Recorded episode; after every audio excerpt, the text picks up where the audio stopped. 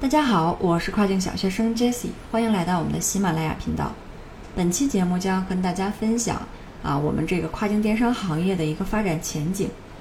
在上周我们开会的时候啊，有一位同事还在感慨，就觉得2021年的这个 Q 四季度来的好像特别的匆忙。那这一年呢，对我们大部分从事跨境电商的中国卖家来讲，都遇到了不少的困难，尤其是选择亚马逊平台的卖家，可以说是挑战大于机会。那么放眼未来，跨境电商行业是不是仍然有机会？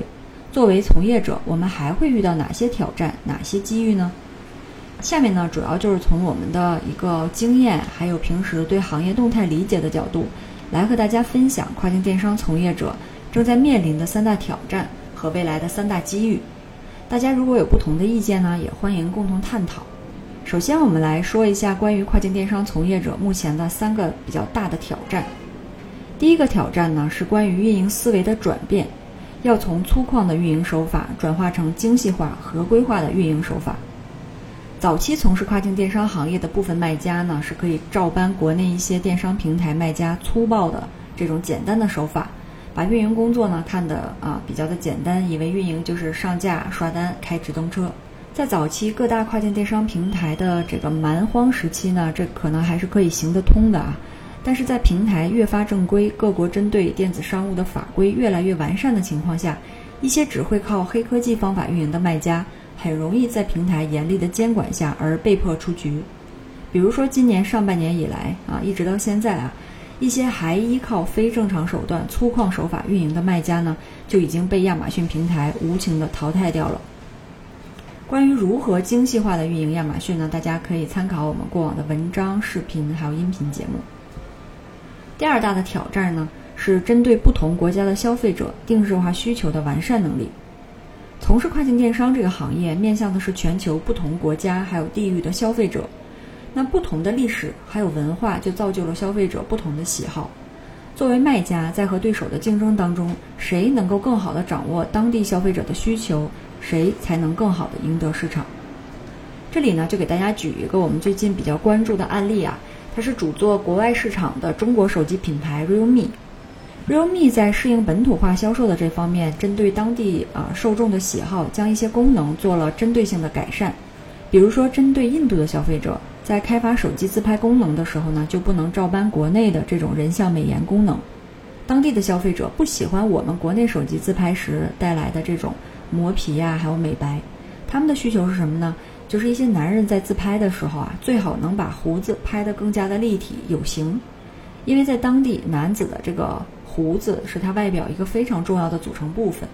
那么 Realme 呢，就因为本土化做的比较到位，还有这个有效的市场营销策略啊，它已经在二零一八年第二季度在印度的出货量就跃升到了第四位，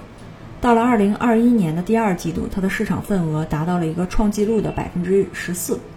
此外呢，Realme 是有史以来出货一亿部智能手机最快的品牌，它的速度呢超过了我们熟悉的国外品牌苹果、三星以及我国的小米啊、华为这些。第三个挑战是关于品牌化的创建能力。二零零九年，中国成为了世界第一大出口国；二零一零年，中国成为了世界第一制造业大国；二零一三年，中国成为了世界第一大货物贸易国。二零二零年，中国出口占世界的这个市场份额已经达到了百分之十四点二，再创新高。那么，中国制造的产品已经热销全球。但是如果真的想要在和欧美的这些卖家的竞争当中获得机会，就要补齐我们品牌建设的短板。好在呢，我们在跨境电商领域已经出现了像 Anker 啊、Shein 啊这种中国的出海品牌，我们已经有了可以学习的对象。下面呢，我们再来看一下啊，跨境电商从业者目前的三大机遇。第一个机遇呢，就是世界电子商务的需求在疫情的促进下的一个成长性。根据最新的数据表明呢，全球在2020年已经有20亿人在网上购买产品还有服务。世界电子商务呢，占全球的零售领域消费额也已经达到了百分之二十一点八。从全球来看，在疫情的影响下，销售行为线上化已经是大势所趋。第二个机遇呢，是中国国力增长下的这个出海的需求以及国家政策的扶持。中国是世界上唯一一个拥有全部工业门类的国家，尤其是在疫情的催生下，得力于我国雷厉风行的有效的这个防疫措施，使我们成为了目前全球产业链中唯一可以指望的商品生产国。越来越多的中国产品出海，国家呢在政策上面呢也接二连三的针对跨境电商领域出台了相关的优惠政策。第三个机遇是优质的第三方卖家品牌越来越受投资方的青睐。今年以来，已经有越来越多的资本啊介入到了亚马逊的这个行业里面，收购目前在平台上有着较好销量还有品牌影响力的卖家账号。这对跨境电商卖家来讲，如果有连续打造品牌账号的能力，长远来看啊，获利的途径会有更多的可能。好，以上呢就是今天关于我们跨境电商行业的一个发展前景的分析，